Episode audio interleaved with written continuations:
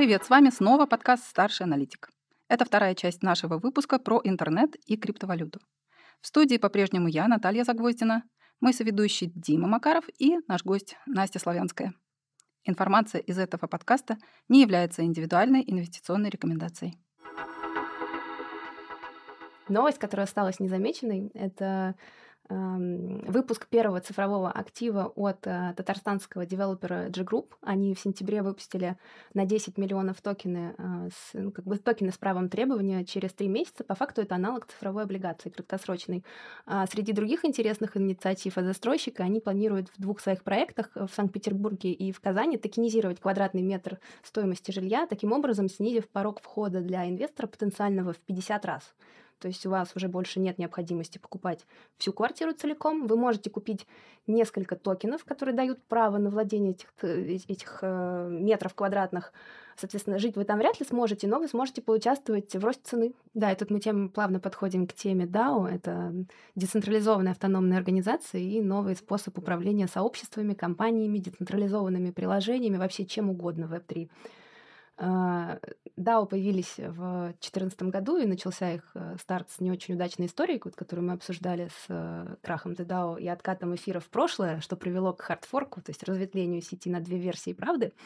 Вот. А, а вообще DAO очень широко сейчас распространены. Например, какие-нибудь крупные а, децентрализованные биржи типа а, Aave там, или Uniswap или SushiSwap, они управляются в форме DAO. То есть что это значит? У держателей точнее, есть держатели токенов управления. Я могу его купить, или мне могут его дать в качестве вознаграждения там, за какую-нибудь проделанную работу. И у меня появляется право участвовать в голосовании вообще по всем жизненно важным вопросам проекта. То есть тут нет какой-то иерархичной э, центральной структуры управления. У всех есть право поучаствовать в управлении этого DAO. Причем эти DAO э, получили свой импульс, конечно, за счет э, вот, децентрализованных финансов и GameFi, игровой индустрии, но DAO могут управлять вообще чем угодно. То есть есть э, группа криптоэнтузиастов, которая в форме DAO проголосовала за покупку NFT, который дает право трогать вольфрамовый куб где-то в США один раз в год. Или другая группа криптоинвесторов пыталась выкупить на аукционе первое печатное издание Конституции США, но у них это, к слову, не удалось. Не а. хватило? Да, видимо, кто-то перебедовал. По сути, DAO, да, вот эти вот монеты, которые, которыми нужно обладать, чтобы принять какое-то решение. Тут смысл в том, что нужно иметь действительно очень много монет, то есть э, да. какой-то большой пакет. Ну а в целом есть какая-то ценность от этих монет, поскольку ну, по факту ты не владеешь ни блокчейном, ни технологией, ты лишь просто определяешь э, то, как будет вести себя компания в будущем, да, какая стратегия будет принята. Да, ну, безусловно, у этих э, токенов управления есть какая-то стоимость, но вот для криптоэнтузиастов гораздо важнее э, иметь возможность принимать решения внутри проекта. То есть это может быть, могут быть любые решения. Решения по, не знаю, и смены механики игры, если это GameFi. Решения по выплате зарплаты разработчикам, если это какая-нибудь условно криптобиржа. То есть такая демократия в действии. Да, полная демократия. в действии. Э, полная демократия, да, отсутствие центрального органа управления, но не все так идеально в DAO на самом деле, потому что есть исследования, которые говорят, что в топ-10 крупнейших DAO 90% токенов управления принадлежат менее чем одному проценту держателей. Все как жизнь. Все как жизнь. Чудес не бывает. Ну, по факту там же как бы интересно еще бывает, что вот есть э, проект, и у проекта два токена. Первый токен – это токен именно проектный, и токен, который вот именно голосующий Да. токен. Как преф и не преф. да, да, и то есть голосующий токен, от него как таковой ценности нету, поскольку если ты хочешь реально принимать участие в управлении компанией, нужно купить прям какой-то контроль. Ну, не образ- образно не контроль, но какой-то там прям блокирующий пакет, то есть чтобы было действительно много. И не очень понятно, да, как они должны сколько стоить, какое должно быть ценообразование. Когда ты владеешь, допустим, э, тем же токеном нативным какого-то блокчейна, то понятно, что ты владеешь частью технологий, частью блокчейна, и по мере роста этого блокчейна, масштабирования, внедрения новых технологий, ты получаешь бенефиты за счет того, что еще и сам токен растет, от того, что растет сам проект. А вот именно голосующий – это какая-то очень спорная история, и навряд ли да, есть какая-то реальная внутренняя ценность. Ну, я вижу ценность, если это, например, какой-нибудь инвестиционный DAO, и нужен какой-то консенсус участников, куда направить э, средства. Наверное, DAO могут быть полезны, но опять-таки все эти аргументы развиваются о э, тот факт, что все очень управление централизовано, в одних руках. Но как идея просто шикарная. Но э, к тому, что сказал Дима о ценообразовании, а, также мне до сих пор непонятно, как э, происходит ценообразование в NFT. То есть почему что-то, что может быть куплено э, год назад за там, 100 тысяч условных единиц, сейчас э, не может найти рынок там по цене в 20, в 10, в 5 раз э, ниже. Вот что, что, происходит, что определяет спрос, собственно, и, и цену? Это тренды, это уникальность, это размер аудитории, это факт того, что аудитория там, игры, внутри которого этот NFT существует, продолжает расти или перестает расти. Или вот в разном, разный набор этих факторов, а не только этих. Ну вот если говорить про игры, то действительно, например, там, если есть а, какой-то фактор случайности, то есть какая-нибудь NFT в игре может достаться с очень низким процентом вероятности, она, скорее всего, будет цениться дороже, чем NFT, которую легко достать. А, а вот про фактор ценообразования на рынке искусства, почему уродливые, откровенно скажем, криптопанки совершенно страшные картинки стоят миллионы долларов, я сама не до конца понимаю. Ну, то есть, мне кажется, это отношение людей, это смысл людей, которые они туда закладывают, и какой-то хайп, плюс э, дешевые деньги в прошлом году, э, которые раздавал ФРС, то есть это тоже все подогрело интерес, и мы увидели вот эти заоблачные цены. Дима, ты как думаешь? Ну, криптопанки – это первая коллекция, которая была идеологически создана как коллекция, и в ней есть ценность, то, что это первый, каждый этот криптопанк, он уникален, в каждом есть какая-то идея, они друг от друга отличаются, какие-то там а, ценятся по каким-то критериям больше, какие-то меньше. Ну вот это все смыслы, есть, которые... Есть смысл, есть смысл в том, что да, это действительно, первая коллекция, да, и вот почему-то такой действительно спрос э, порой даже ну, нелогичный, что вот эта пиксельная картинка там может стоить миллион долларов. Но там же пошли дальше, потом пошли другие коллекции.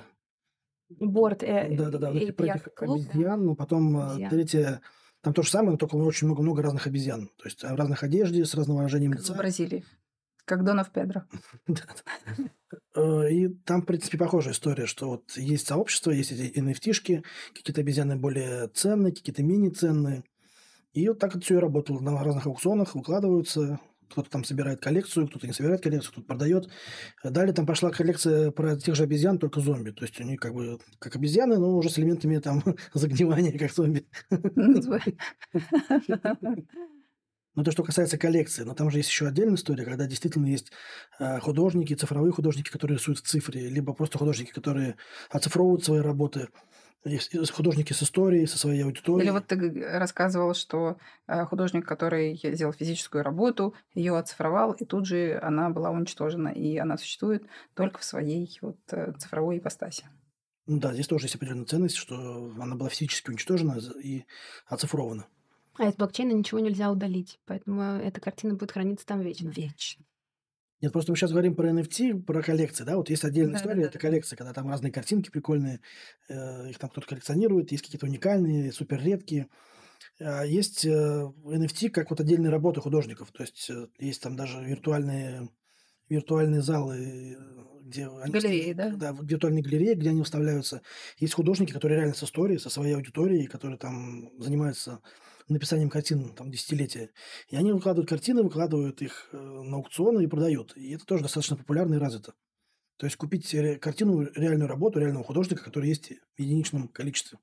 То есть владение э, токенами, включая NFT, не запрещено с точки зрения нашего регулятора, а платежи э, в криптовалютах э, запрещены. Да. А, а каким образом тогда э, регулятор у нас относится к NFT, он куда попадает? Он не валюта, да, это право владения каким-то уникальным активом. Да, все хорошо. право и право, как бумажка от нотариуса. Да, все хорошо, пока вы им владеете и не пытаетесь им расплатиться на территории РФ. Mm. Вот, тогда все легально. Еще хочу добавить, что у NFT сейчас появляется дополнительный смысл, то есть помимо владения просто картинкой, вы можете получить доступ к каким-нибудь закрытым мероприятиям. Ну, то есть вообще NFT становится больше похоже на такой Клуб, доступ... Клубное что-то, да? Клуб, доступ к такому элитному или не очень, просто к клубу. То есть, да, вы можете посещать мероприятия, там, получить доступ к каким-то веб-сайтам, развлекательным ресурсам, и вы будете знать, что только у держателей определенного токена к определенной коллекции есть такой доступ. Фактор эксклюзивности. Да, какая-то криптопривилегированность. Ну, в дальнейшем это может шагнуть дальше. В качестве NFT могут быть или доверенности, или какие-то, может быть, юридические документы, которые будут подтверждать право собственности. Неужели есть э, люди, которые могут жить без фиатных денег, как э, веганы Ну без вот мяса? основатель биржи Binance, он, в общем-то, утверждает, что у него нет денег, кроме как крипта. То есть помидор он покупает, э, видимо, не покупает, а растит. Вот э, намайнил вот то, что обогрел э, тепли- тепличку, и там вырос- выросло. Что выросло, то выросло. Но вот у них же есть карта, у Binance своя карта. Я не знаю, у нас она в России недоступна. Но можно предположить, что она работает как карта от PayPal. То есть у PayPal М, тоже есть карта криптовалютная, когда ты прикрепляешь свой валютный счет, свой криптовалютный счет к этой карте и совершая транзакцию, у тебя автоматически идет конверсия из биткоина на нужную сумму э, в М. тот же стейблкоин, а стейблкоин уже переводится В в обычную, обычную фиатную, практику. да. безналичную валюту, да. И вот как раз пару лет назад основатель PayPal, ну или там один из топ-менеджеров, один из топ-менеджеров PayPal как раз показывал в прямом эфире, как он на эту биткоин-карту покупает себе сапоги. То есть выбрал сапоги, ввел данные, его показал, оплатил, и потом свой остаток тоже показал, как там это было списано. Что интересно, на днях стало известно, что а, этой криптокартой от а, Revolut, ну это другой аналог, это не PayPal, это Revolut, это тоже цифровой банк, они стали начислять кэшбэк за покупки в криптовалюте а, в в токене, э, с- ну, в токене транзакции. То есть там доступно больше 90 токенов э, для оплаты чего-либо, и вы получаете, как в обычном банке, кэшбэк 1%. Для этого они получили даже вот разрешение от Кипрской комиссии по ценным бумагам, чтобы предоставлять подобные криптоуслуги в Европейской экономической зоне. То есть это уже легализовано. А сколько, сколько, у скольких людей есть крипто кошельки в нашем мире? 300, чуть больше 300 миллионов людей. Мгм. И Ну, лидеры среди этого, по-моему, Россия тоже ходит в топ. Ну, Россия входит, да, в, ну, в пятерку. И все же, если вдруг есть интерес у розничного инвестора купить ту или иную монету, заинвестировать, что, в принципе, можно сделать? Просто хранить ее или, может быть, есть какие-то возможности для дальнейшего его использования с получением процентов? Да, действительно, возможностей очень много, и в целом можно сказать, что DeFi-сегмент, он реплицирует практически все, что вам доступно в обычном банковском секторе. Вы можете положить свои деньги а на депозит, это называется стейкинг. Вообще, чтобы стать полноценным валидатор, валидатором узла в сети эфириума, то есть стать его частичкой, вам нужно 32 эфира а, и э, 20, 24 на 7 подключение к интернету. А, Вы устанавливаете специальное программное обеспечение, вносите 32 эфира и получаете определенный там небольшой процент. А, Какие там ставки сейчас порядка 4-5, наверное, процентов годовых. А, Вы можете, если у вас нет возможности 24 на 7 держать включенным компьютер, вы можете отдать какой-нибудь третьей стороне свои 32 эфира, они всю инфраструктуру за вас организуют, но будут брать там какой-нибудь небольшой процент. Можно, если у вас нет 32, э, то можно а, обратиться к, к пулам, а, к пулам ликвидности, то есть это такие компании, которые собирают с разных розничных инвесторов небольшие суммы и уже сами закладывают 32 эфира на своей собственной инфраструктуре и делятся с розничными держателями частью этого дохода. Естественно, комиссия у них чуть больше, чем вот в предыдущем варианте.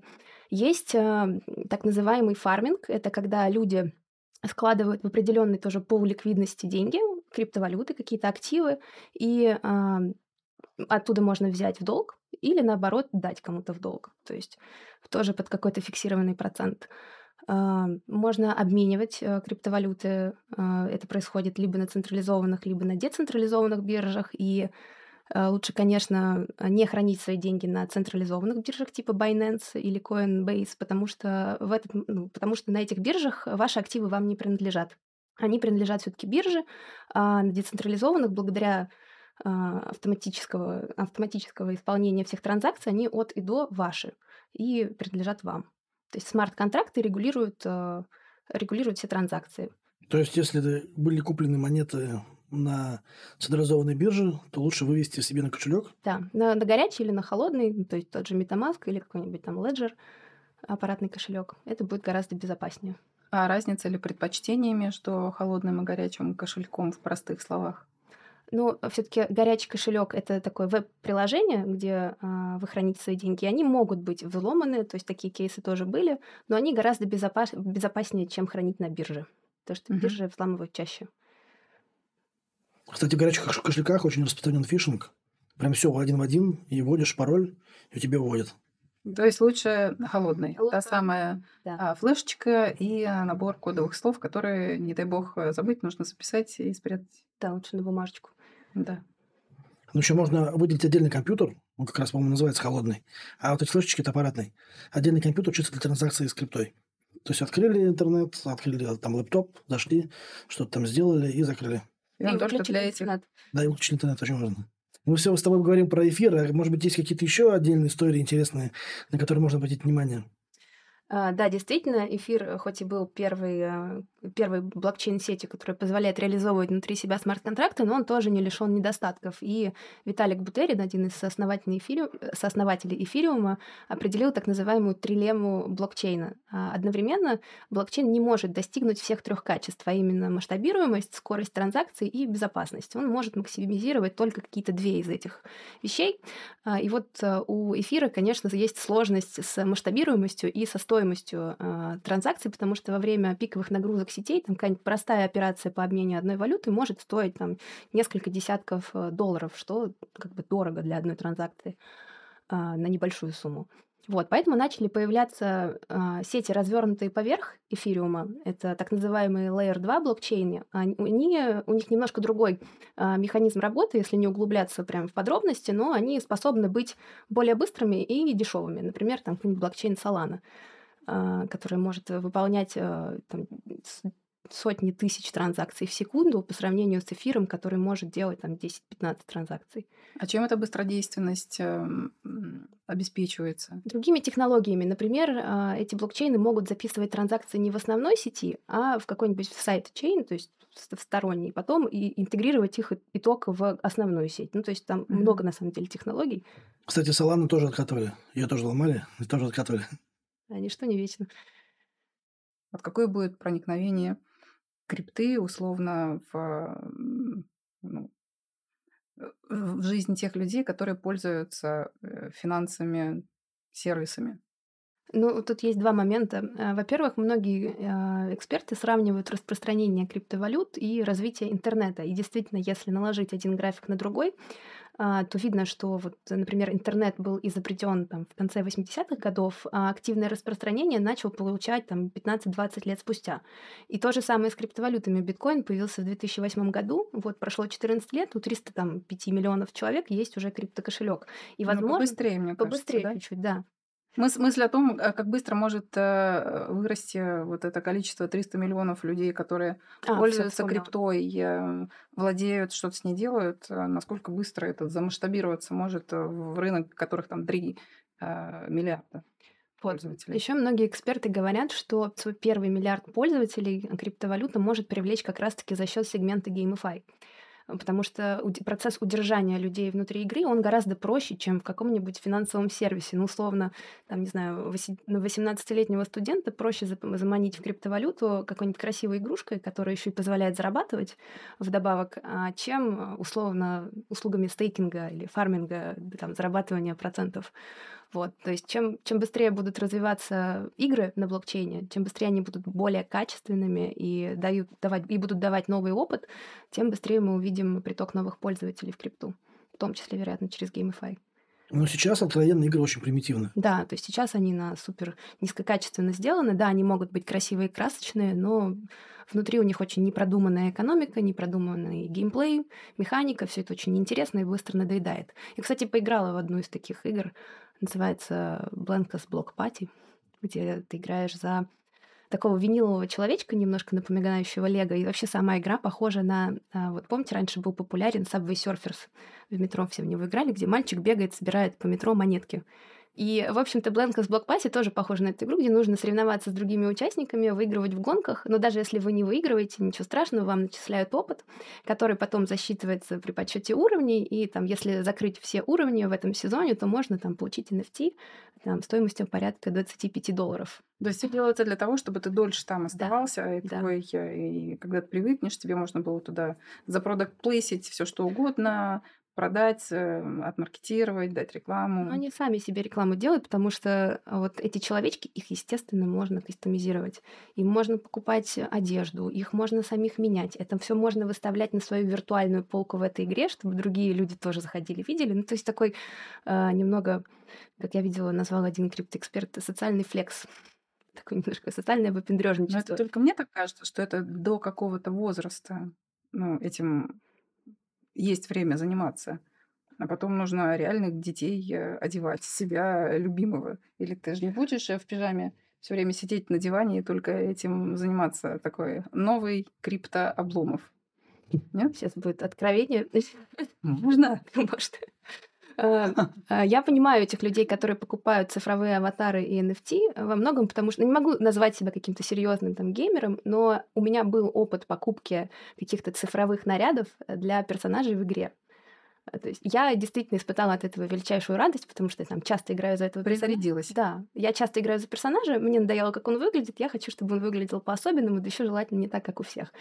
Ну, то есть это, это весело, это, это, это вызвало весело. эмоцию, да. тебе было не жалко труда долларов, заработанных э, ну, в другой сфере, потратить там да, на, на себя ту, да, как бы виртуальную, да, на свой персонаж. Нужно понимать, что, конечно, размер трат там, на обычную одежду и на цифровую, он просто несопоставим. То есть там цифровой наряд в моей игре там стоил, не знаю, как чашка кофе.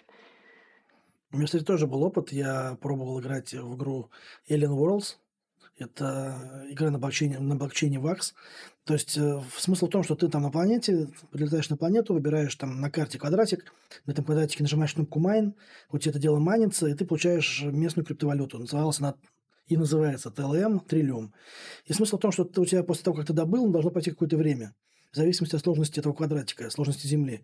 Если там э, ты добыл мало, значит, сложность была низкая, и у тебя cooldown, то есть в следующий раз, когда ты сможешь снова нажать на кнопку mine, он маленький. И наоборот, если там тогда было много, сложность была высокая, то у тебя там cooldown получается там дольше, может быть, там два раза, три раза дольше. И вот ты, соответственно, там нажимаешь на эту кнопку mine, получаешь триллиум, потом там меняешь планету, снова нажимаешь mine. И прикол в том, что в тот момент, когда было бета-тестирование, эту игру очень сильно поддерживали с точки зрения маркетинга. И вот на один mine ты зарабатывал один доллар. Ну, то есть, там, нажал на mine, посидел 30 минут, снова со смартфона зашел, нажал на mine, еще доллар. Потом еще раз mine. Потом можно было сделать так, что можно было пойти на маркетплейс и купить NFT На NFT нарисован отбойный молоток там, или какая-то вагонетка, или динамит. Соответственно, ты вот этой штукой себе укомплектовываешь инвентарь и становишься сильнее. И уже нажимаешь на mine на кнопку, и у тебя получается, что ты майнишь с коэффициентом 2х и зарабатываешь не доллар, а 2 доллара. Но это пока не кончился маркетинговый бюджет ну, у да. этой конкретной игры. Это... И именно это кажется, что ну, такой, такой бесплатный сыр, что он ну, обязан закончиться в какой-то момент, и он, собственно, не, не все живые отползут. Он, собственно, и закончился. Да, он, собственно, и закончился с падением капитализации крипторынка. Пропала инициатива по участию во всем этом, потому что их награда уже несопоставима с тем, что было раньше, а они об этом знают. Ну, это, это, в этом проекте там все стало немножко по-другому. Там просто количество того, что манится, оно уменьшилось. Угу. И, в принципе, с криптозимой сама стоимость триллиума упала. И стало совсем неинтересно, потому что нажимаешь на кнопку, получаешь цент. Uh-huh. Ну, там даже, в принципе, цент это как бы цент, но... Это но уже не так впечатляет. Не так интересно, да. Вау-эффекта нету. Еще я пробовал поучаствовать в покупке земель. Но это вообще гибло дело, невозможно это сделать. Там все выстроено с точки зрения лотереи, то есть много людей, много желающих. желающих. И... Земель где, Дим? В метавселенной. В метавселенной? Да, метавселенной.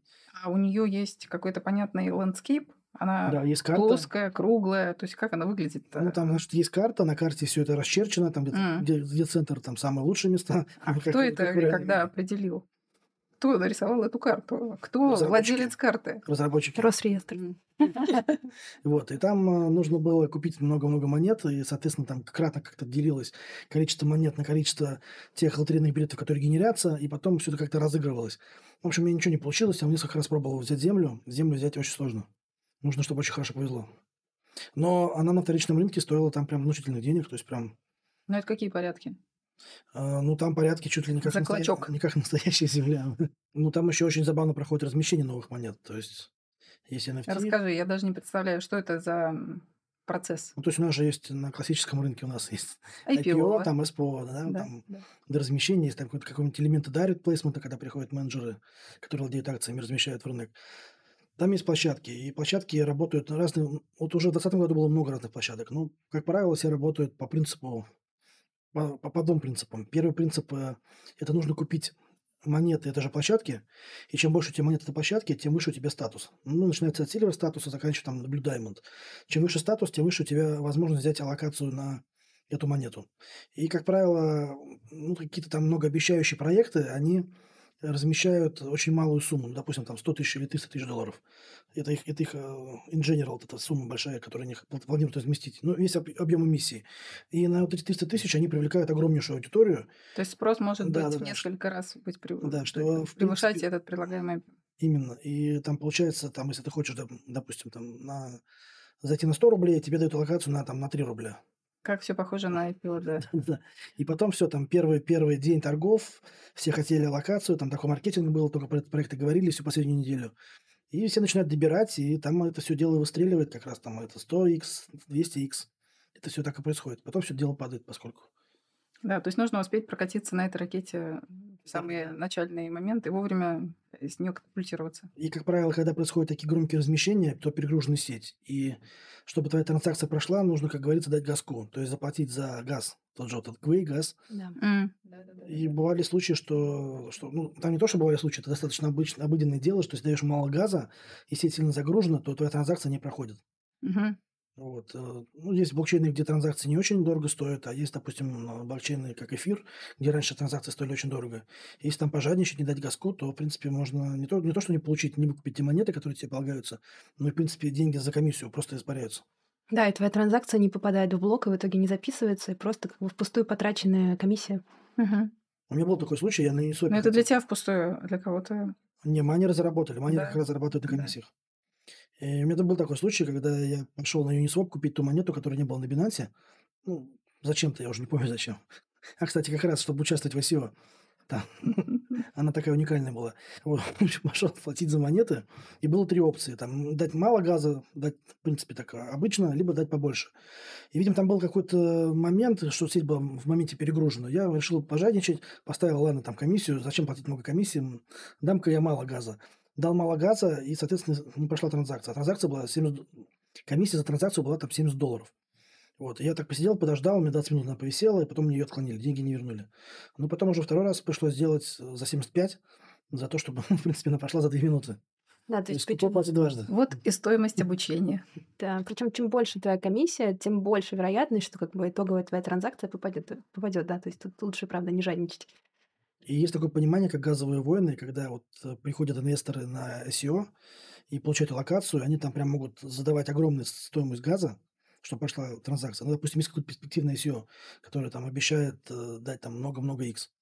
И они приходят и забирают. Кстати, один такой очень хороший пример, это была монета Shiba Inu, это монета клон Dogecoin, так называемого, который Маск очень любит. Вот э, момент размещения Shiba Inu там, в принципе, сеть упала. То есть такой был спрос. Да, да. То есть это практически не работало. Там ничего не проходило. Ну и монета потом очень сильно выросла. Настя, ты не участвовала в ICO? Нет, я не участвовала. Я очень консервативно пока подхожу к инвестициям в крипту. Но все-таки ты инвестор. Ну, я инвестор, да, у меня есть эфир. Но именно инвестор, не, транз... не для транзакционных целей, а для инвестиций. Да, долгосрочных. Ну, сейчас, на самом деле, цена за газ очень сильно упала в связи с тем, что, в принципе, эфир подешевел, и то, что они сейчас вот делают апгрейды сети, перешли на Proof of Stake, сейчас там, в принципе, стоимость транзакций намного ниже, чем это было в 2020 году и в 2021. Ну да, рынок все-таки потихоньку консолидируется, все комиссии должны э, снижаться. Да, но на самом деле... проходит вот этот начальный этап, нет? Да, в эфире есть на самом деле еще и скрытые комиссии. Они называются MEF, Maximum Extracted Value. Это вот э, те самые валидаторы, у которых есть 32 эфира, и которые записывают транзакции в блок. Они могут увидеть, что пришла на вход, допустим, от меня какая-нибудь крупная транзакция на обмен э, двух криптовалют. И они могут зафронтранить меня, вот то, что называется на традиционном финансовом рынке. Они могут вставить свою транзакцию быстрее меня в блок и таким образом как-то заработать дополнительно. Тут ну, такие вещи тоже надо учитывать. Регулятора на них нет. Регулятора на них нет. Но, кстати, я видела информацию, что в сентябре 90% а, всех созданных блоков а, в блокчейне Ethereum были а, подконтрольные, соответствовали комплайенсу OFAC.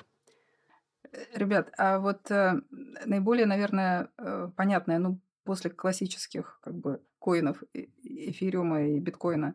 Такая вещь, как стейблкоины или USDT, один из них. Что про них можно сказать и почему они, наверное, для большой аудитории такие более понятные? Да, ну, во-первых, это криптовалюта, которая привязана к стоимости одного доллара. И поддерживается эта привязка разными механизмами. Есть алгоритмические стейблкоины. Вот нашумевший э, Terra Luna как раз был примером алгоритмического стейблкоина, который от- потерял свою привязку в, в результате массированной атаки, вроде как со стороны некоторых банков, которые заняли много криптовалюты, потом начали ее продавать, потом, в общем, действительно сложная схема. А, Есть а, сверхобеспеченные криптовалюты, стейблкоины типа DAI, у них тоже обеспечивается привязка с помощью а, механизма э, смарт-контракта, однако у них в обеспечении там порядка 150% э, обеспечения в, там, в эфире и в других криптовалютах. И есть э, стейблкоины, которые имитируются компанией, и они обеспечены реальными активами. Вот UST как раз это пример самого крупного обеспеченного фиатной валюты стейблкоин аудит э, ежеквартальный, то есть мы точно знаем, что какие активы находятся в обеспечении, и мы можем доверять э, этому поставщику. Однако это, конечно, противоречит идее децентрализации, вокруг которой построена вся концепция Web 3.0, потому что UST выпускает одна компания, она может имитировать сколько ей угодно этих стейблкоинов, и, собственно, решения все по ним принимает тоже единолично сама. Мгм.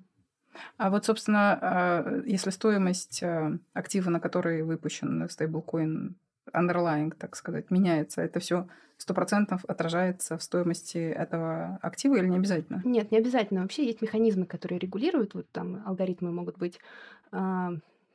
Но вообще в идеальном мире, то есть как бы привязка должна сохраняться всегда на уровне 1 доллар. И и чтобы устранить эту привязку, зачастую привлекаются арбитражеры, которые следят, что если привязка, а, отвяз- ну если там курс отвязался от одного доллара, они там покупают или наоборот продают, а, таким образом выравнивая курс обратно на место. Ну, кстати, в момент, когда терпела крушение Луна с э, Terra USD, как раз привязку терял USDT в моменте. Он там падал до 0,95 центов за доллар. Но это было временное явление, поскольку там пошла паника, Из волатильности, да. начали да, там сдавать те же тезеры USDT. Но помимо тезера еще есть USDC, это такой же стейблкоин, но эмитентом является другой эмитент. Вот у них вроде как по рынку выше прозрачность, поскольку они показывают данные аудита каждый месяц. То есть каждый месяц можно следить, что находится у них э, в качестве обеспечения. Ну и есть еще один очень такой известный, популярный стейблкоин, это BUSD, это стейблкоин от биржи Binance. Она, в принципе, предпочитает, чтобы все клиенты торговали через него. А вот это покрытие 150 э, ну, процентов, я да, не и- знаю, это во всех случаях или в разных по Нет, это я говорила конкретно про, про DAI, конкретные да, стейблкоины? да. Да, это такой самый криптанский стейблкоин, то есть все, все те, кто в теме крипто на 100% или там даже больше 100%, они не признают централизованные стейблкоины, они только за DAI. DAI имеет обеспечение эфир, и, ну там не только эфир, да, по-моему? Да, там. Корзина. И вот, и он саморегулируется. То есть, ну, он в любом случае так саморегулируется, чтобы обеспечение было больше 100%. Да, но вообще стейблкоины нужны для того, чтобы, например, вы зафиксировали условно какую-нибудь прибыль а, в своих криптоактивах и не хотите выводить их обратно в фиат, но хотите где-то, чтобы эти деньги не продолжали быть подвержены валютному риску, вы переводите их в стейблкоины и получаете как бы аналог фиата у себя в криптокошельке. Не валютному риску, а крипториску. Наоборот, принимая, риску. принимая прямой валютный риск, потому что Да, ты привязываешься Имела в виду зачастую к валюте, да. криптовалютному, да. А вот про такую экзотическую вещь, как токены души или soulbound, Токен, так да. называется? да, токены, да. Это что за необходимая э, в криптомире штучка? Ну, это естественная концепция, которую представил Виталик Бутерин, сооснователь эфириума. В чем суть? А, В токен можно оцифровать любые данные о вашей жизни. И можно представить э, такую гипотетическую ситуацию в прекрасного будущего, где вы приходите, например, в какое-нибудь медицинское учреждение и не носите с собой кучу карточек, каких-то заполненных бланков, просто показываете свой цифровой криптокошелек, и госучреждения, медицинское учреждение, кто угодно могут читать оттуда информацию, всю информацию о вас, которая хранится в зашифрованном виде, и каким-то образом ее использовать. То есть это такой токен души, который содержит всю, всю важную информацию о жизни, который можно предоставить без риска того, что эти персональные данные кто-то украдет. То есть я могу э, себе в этот токен вшить все, что я хочу, но, например, не сказать, что я женщина. То Можно. есть возраст, там рост, э, вес, э, что там болезни, которые были, или операции, которые Да, перенесла. Но, например, что-то утаить, да? Это, это ж я должна решить, что Ну, у меня там в нем находится. Э, это интересный вопрос. Э, наверное, это будет регулироваться, ну, если вообще до этой технологии дойдет, наверное, будет какой-то да, регулирующий орган, который подтверждает, что данные из реальной жизни пересены корректно и какие именно данные. Неизвестно, будет ли у нас вообще такая опция выбирать, какие данные. Но а, вот что можно сказать точно, что, например, если вы хотите купить алкоголь, и вам уже есть 18, а, вы можете предоставить токен, который не раскроет ваше имя, но раскроет ваш возраст. Это уже используется где-то? Нет, это концепция Soulbound, Soulbound токен. Ну, допустим, права у тебя есть, да, но ты их не взял. У тебя есть Да. токены права. Да, пожалуйста, вот. Там, там можно записать вообще, а, вот с точки зрения медицины, мне кажется, это просто потрясающе. Можно хранить информацию, которую невозможно из- изменить о там, вашем здоровье, которая передастся еще вашим родственникам, вашим детям, внукам, и так можно Мгм. будет отследить всю генеалогическую цепочку, там, историю болезней. Ну да, наследственные какие-то знать или иметь возможность исключить вещи. Ну а вообще, если вот э, эм, оттолкнуться от очень простых базовых вещей и э, назвать какие-то ну, принципы, что важно, о чем точно стоит э, задуматься и не забыть, если вдруг человек стоит э, перед вопросом и решает для себя, ну все, уже это не дань моде, а вот мне тоже, наверное, нужно, начну-ка я инвестировать эм, в, в крипту. Вот. Что это за такие базовые принципы, о которых неплохо бы помнить? А, Первый принцип, который я вот тоже для себя уяснила, что лучше не пожалеть времени и разобраться в том, во что вы инвестируете. То есть э, иметь хотя бы базовое представление, как работают криптовалюты, что такое этот за зверь распределенный реестр хранения обработки информации, А, потратить время на изучение проекта, возможно, на чтение каких-нибудь э, аналитических записок, research ей, в общем, потратиться, вложиться своими знаниями а, в то, чтобы для того, чтобы понимать, что вы покупаете. Ну, это, наверное, так работает и на фондовом рынке, и везде. Но вот мой универсальный совет – изучите то, что вы хотите покупать. Ну, вот, на самом деле лайфхаки все есть э, в Твиттере, да, поскольку Для чайников. все, все, крипто, все криптаны сидят в Твиттере и в Телеграме, поэтому В Дискорде, кстати, еще. в Дискорде. То есть, если, если есть желание посмотреть, хороший проект или нет, можно посмотреть фолловеров у этого проекта. Как правило, там должны быть большие фонды, которые отслеживают. Если есть э, большие фонды в следователях, то, как правило, это хорошая история. В принципе, вот там те, кто... Там прям видно, кто... Да, да, да. То есть те, кто заходил, те, кто там э, заходили на ранних стадиях в этот проект, попали, так называемые вечерные фонды. Мгм. Они, как правило, если это громкие, хорошие имена, то они вкладываются именно в фундаментально хорошие проекты. Поэтому это такой правильный тезис. Также нужно понимать, кто является разработчиком. Да? Если это малоизвестный проект и неизвестные разработчики, которые нигде раньше не фигурировали, это на самом деле определенный риск. Но есть же и проекты, где э, могут быть основатели, выходцы из более больших проектов. Это разработчики, которые имеют хорошую историю, хорошее имя, им можно доверять. По крайней мере, их экспертизе можно доверять. Также, выбирая проект, наверное, стоит диверсифицировать свой портфель, выбирая проект, да, то есть диверсификация – это тот принцип, который работает и в- крипте. Но здесь можно поступить следующим образом. Здесь, в принципе, есть в отличие, ну, как даже не в отличие, если мы с вами говорим про классические инвестиции, то можно диверсифицироваться, допустим, между акциями и облигациями, в рамках, допустим, тех же акций и облигаций выбрать разные сектора, Да, по классам активов. Можно ли это сделать в крипте. В крипте, на самом деле, тоже так можно сделать. Это явно это те же блокчейны первого уровня, тот же эфир, биткоин э, и так далее. Да, там э, Solana, Avalanche, э, окей, их, их там много. Э, Также есть монеты, как бы, вроде как и блокчейн, но еще это и монеты, которые используются для, биржами для оплаты э, транзакций. То есть та же BNB монета, это монета от би- биржи Binance, у нее есть своя достаточно понятная экономика, то есть это биржа, э, это монета от биржи, и клиенты могут платить комиссии на своих счетах, ис- используя эту же монету, да, там какая-то часть э, вашего баланса BNB, она будет тратиться, если вы там совершаете какие-то операции.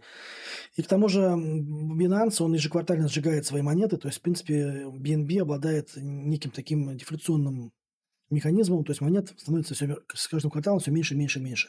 То есть свою прибыль Binance тратит э, в BNB, который он Мгм. зарабатывает, он тратит на сжигание. Это то, что в физическом э, мире является выкупом, обратным выкупом Ну акций. да, да, да, да. И сразу же, сразу же и гасят, как бы, да, там. Мгм. То есть не дожидаясь определенного времени, эти казначейки он и гасит.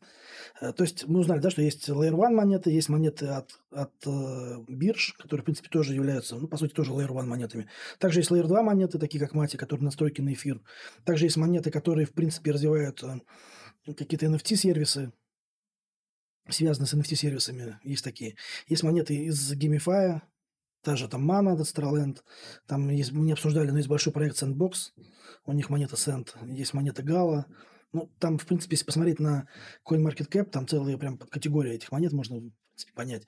Еще есть интересный класс монет, э, это монеты фан-токенов, весьма популярно, и у этих Что это такое? фан-токены, это, соответственно, фан-клуб Барселона выпускает свои токены. Мгм. Их тоже ограниченное количество. Все, кто любит футбол, покупают эти токены. Ну, Тоже дают доступ, да, на какие-нибудь закрытые мероприятия? Да, да, да, да. Там вот что-то можно купить То есть там уникальное. какой-то набор привилегий тебе Да, потом да, да. э, В комплекте. Не знаю, правда или нет, но я вот читал, что, э, в принципе, все фанаты, которые обладают токенами, в момент голосования могут выбрать музыку, под которую выйдет их команда там, на следующий матч. Вот они, преимущества. Ну да, да, да. Ну плюс там разная атрибутика, которую не купишь за фиатные деньги.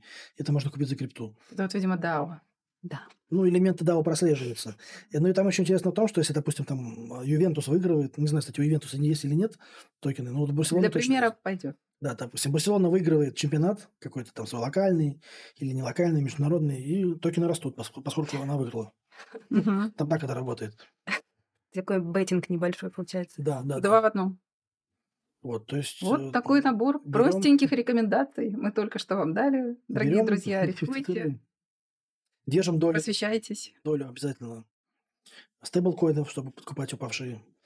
Ну, и нужно понимать, да, что крипта – это очень волатильная история. Может не повести, можно зайти не в самый удачный момент на рынке и получить негативную переоценку.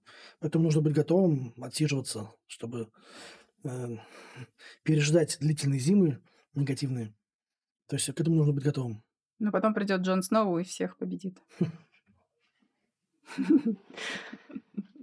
Захотелось пересмотреть «Игру престолов». да. Ты смотрели новую? Как Дом драконов, да. Ну, Нет. смотрели? Нет еще. Я как раз подождал, когда будет последняя, чтобы сразу одним махом все закрыть. Как называется? Дом драконов очень рекомендую. Беру. Интересно, да? Да. Ну, мне кажется, могут появиться у людей вопросы после нашего с вами подкаста. Это нормально. Куда идти? Что, что почитать? У нас есть в телеграм-канале Сбер Инвестиции выложен отчет, называется Web 3.0, а, каким будет будущее интернета. Там есть э, и про стейблкоины, и про DeFi, и GameFi, и много других интересных еще тем. Новые слова. Я для себя там, кстати, много новенького подчеркнула, ну, когда предварительно смотрела на прекрасный отчет. Рекомендуем. Друзья, спасибо, что были с нами на этом выпуске старшего аналитика. Я благодарю моих сегодняшних собеседников, Настю, Диму. Надолго с вами не прощаюсь. До следующих встреч. Пока.